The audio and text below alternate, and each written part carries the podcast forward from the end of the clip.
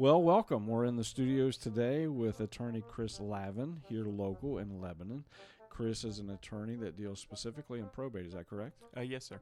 Awesome. Chris, tell, tell us a little bit about yourself. Well, uh, Mike, uh, I'm originally from Dallas, Texas. I came up uh, to the Ohio area to go to school. Uh, met the right girl, uh, loved the area, so we settled down in northern Kentucky. So you're a Texan. Yes, sir. Not a native Texan, but uh, I grew up there. really? So from what ages? Uh, from about 5 to 18. Oh, wow. So how does, uh, were you in like Dallas? Where were you at again? We were in Dallas, yeah. Okay, in, in Dallas proper.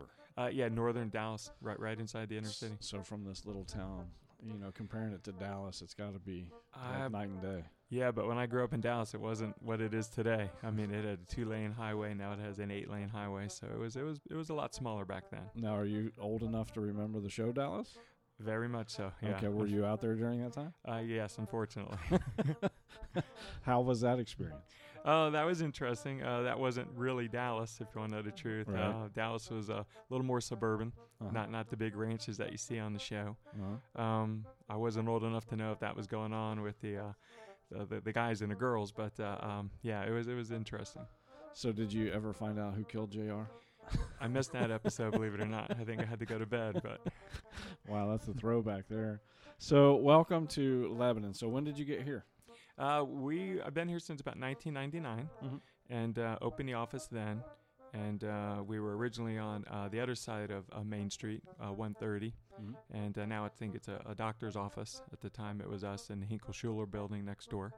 Um, and then we migrated over to uh, Cherry Street, Mhm. a house there, historic home. Kind of outgrew that. Looked for a lot of space, and uh, now we're down on Mulberry Street, right? Uh, share the back parking lot with the Golden Lamb and Mr. Clary's sign. So Wow. So, where did you go to school for law? I went to school at the University of Dayton for law. Mhm. Um, graduated there in '96. Worked at a, a nonprofit organization in Cincinnati, practicing elder law, which Uh-huh. is what we practice today, and kind of migrated out to, to private practice. So Now, when you're going through law school, how do you decide? Like, do you want to be a criminal guy? Did you watch Matlock? I mean, did you? How did you decide? y- you don't. I mean, it's it's unfortunately it's not that organized. You just want to get through school, pass the bar, and then figure it out. The bar exam's pretty tough. I don't It, it is, and if you don't pass the bar, then you you don't get to decide anything. So. now, uh, now the bar is that general uh, information? Is that how that works? It is. I- It's a competency test. It's a three-day test in Columbus. They only give it twice a year, and uh, it puts you through the paces. It's stressful, yes. How long is that exam? Three Uh, days, but how many hours? Uh, probably from I think nine in the morning to about two in the afternoon, and then the last day is till noon. Wow. Um, yeah, and you're kind of locked into your. Then you probably don't get your results for six months or something. You crazy. don't. You take it in July and you get your results at Halloween. Believe it or not. Really? Yeah. Man, that's a long time to wait. It is, and and in the old days you had to just call, and uh, um, and you wait for the operator, and she just says yes or no, Uh-huh. and then you're done. Nowadays, I think you can get online and look, but it was a little yeah. I bet the operators didn't like those calls. No, and they say Well, why did why didn't I pass? yeah, and everybody starts calling at eight o'clock, and you can't get through till nine, and Yeah. yeah, it adds to it. Adds to the fun. Yeah. Now, do you have any uh, partners with you, or are you a one man show? Or Uh, have have uh, two other attorneys with the firm. Um, so uh, we have an office here and an office up in the uh, Columbus area, New Albany. Uh-huh. Uh, we try and keep it a, a smaller firm. Um, and our type of practice, uh, it's it's mostly uh, uh, associate driven. So we have a lot of support staff that's very important, paralegals, uh, um, um, you know that, that that type of service. So Right. So if you're wondering about uh, your will uh, or what's going to happen in reference to your assets, correct? When you when you pass, yes, sir. they would come see uh, you, Yes. and what kind of questions do you throw at them at that point? Well, um, at the stage when we're preparing the will, it's a pretty um, designed interview process. Um, you know, it's designed to get a lot of clerical information, names, addresses, old legal forms. But what's not clerical is getting the wishes and uh, who the family uh, wants in place and uh, who they want to help assist and where things go and don't go. I kind of step aside a little bit in that area and let one of my uh, uh, paralegals help with that because they speak better English than me and seem to get the information a lot more better than I do. Then I take it back and take that information to draft the documents. Uh-huh. I think if I'm sitting across from the client, it becomes maybe a little more tense or, uh, Mhm. um, you know, um, sterile. So I, I don't want them to think they have to give me the right answer. I want them to just talk. Right. and let's get their wishes, and we'll find out.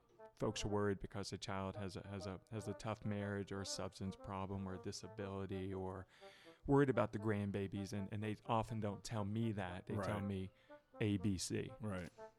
Like adoptive kids that come into play, and Exactly. divorcees and all that stuff. You have second marriages with Yeah. older clients and they kind of have their agreement i say he has this what he brought to the marriage and she has that and they want to be very careful with that but be sensitive to each other Mhm.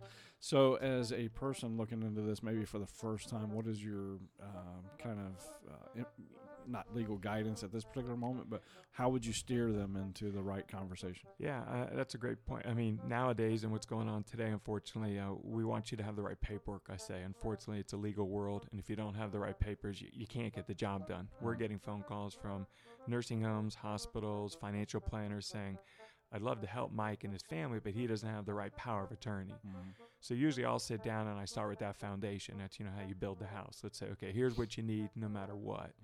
A will, certain power of attorneys, directives. And, once they kind of get into that process, then we kind of gain, well, maybe they need to go this way or that way with an additional document. And but we don't really know that till we get to know them better. But will, power of attorneys are, I don't say required, but important for almost everybody. Gotcha. So, have you run across anything that uh, left you scratching your head? Like, I'm not sure how to handle this one. Uh, yeah. Uh, uh, too many stories to tell. I can never say names, unfortunately, but uh, uh, we've had some interesting um, donations to charities where it has to be very specific.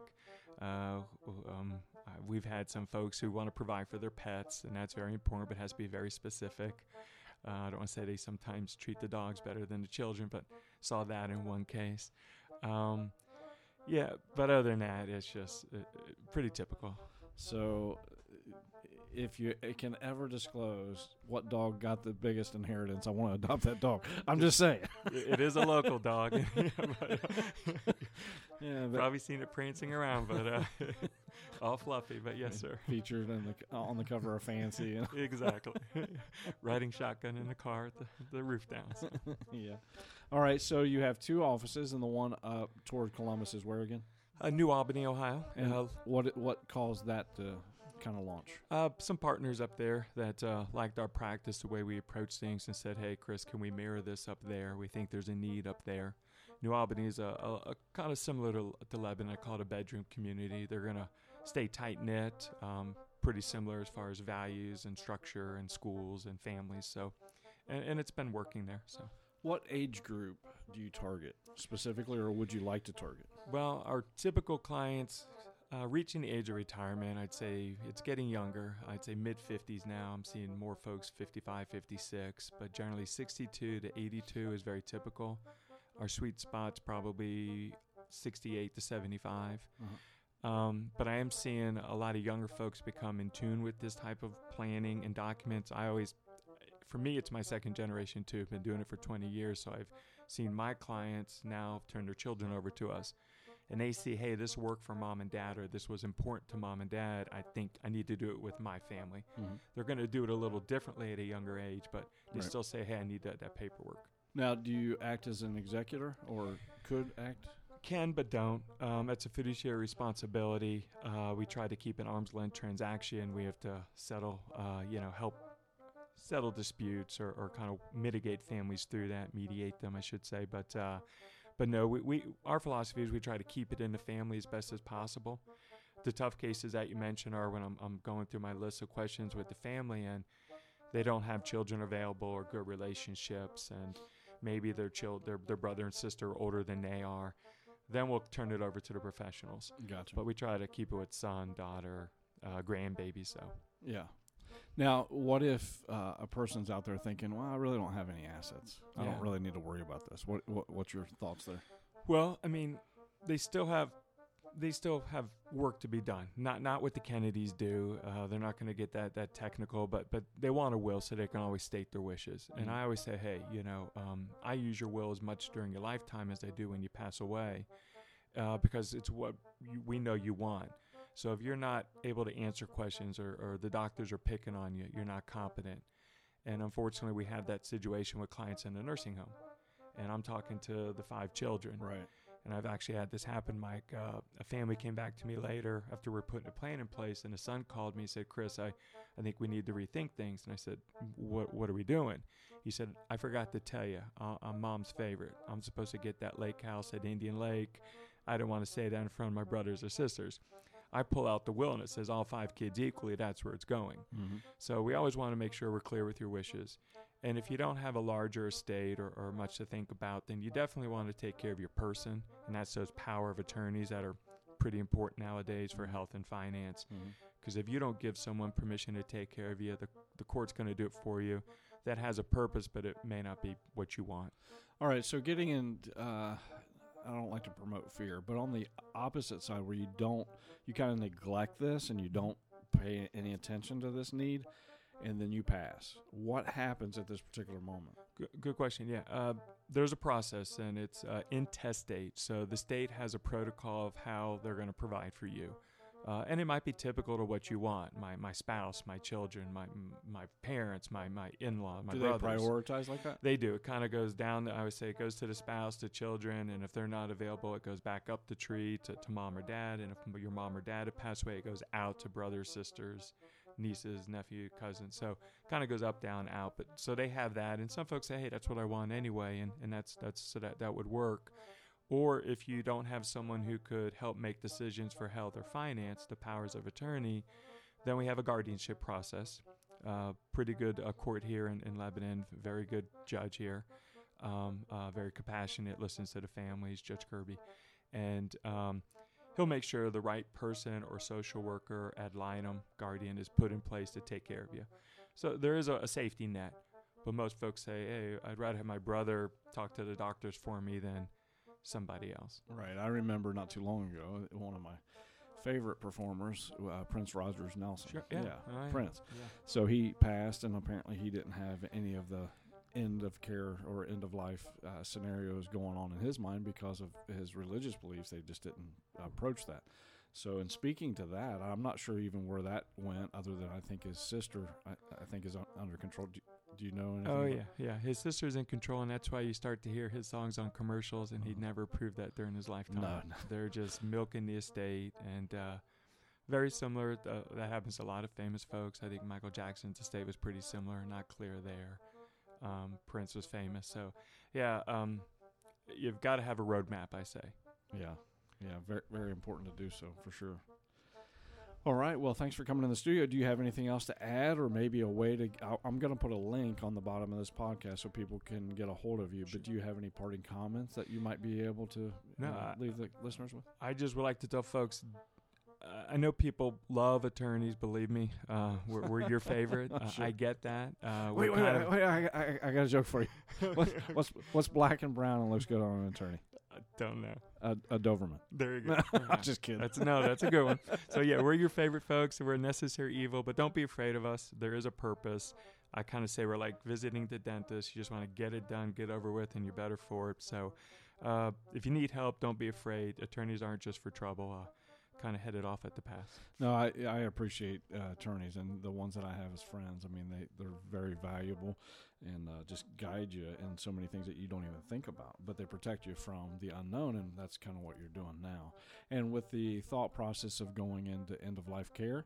I'm sure you have a roadmap for that too, because you don't you have to spend down a certain amount of income sometimes to qualify the, for the Medicaid, Medicare p- portion of that. Yes, sir. And that's and that's important, Mike, because we, it just happened this week. Had a family come to us, and uh, I can always tell this. Uh, uh, one loved one, say mom's in a nursing home, dad was in the office with his daughter, and he's scared to death about what he's going to have to live on. So my whole first responsibility is explain to him the, the rules, the statute, and say no, they're not going to take the house. You get some money, you get some income.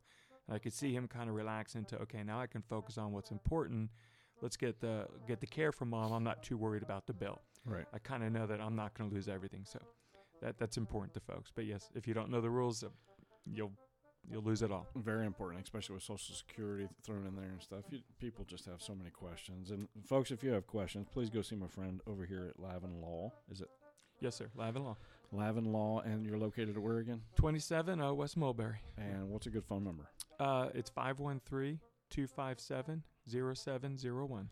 Folks, do yourself a favor and go see him. It's never too late, obviously, if you're still breathing. Go go check him out. And it's never too uh, early to go, you know, see what you need to establish and to plan for future events because you never know uh, what might happen in life and you want your wishes carried out. And this gentleman here can make sure that that happens. Yeah, thank you. We appreciate you stopping in the studio. Appreciate it. Thank you, Mike. All right. You've been listening to Let's Talk. Your host, Mike Myers.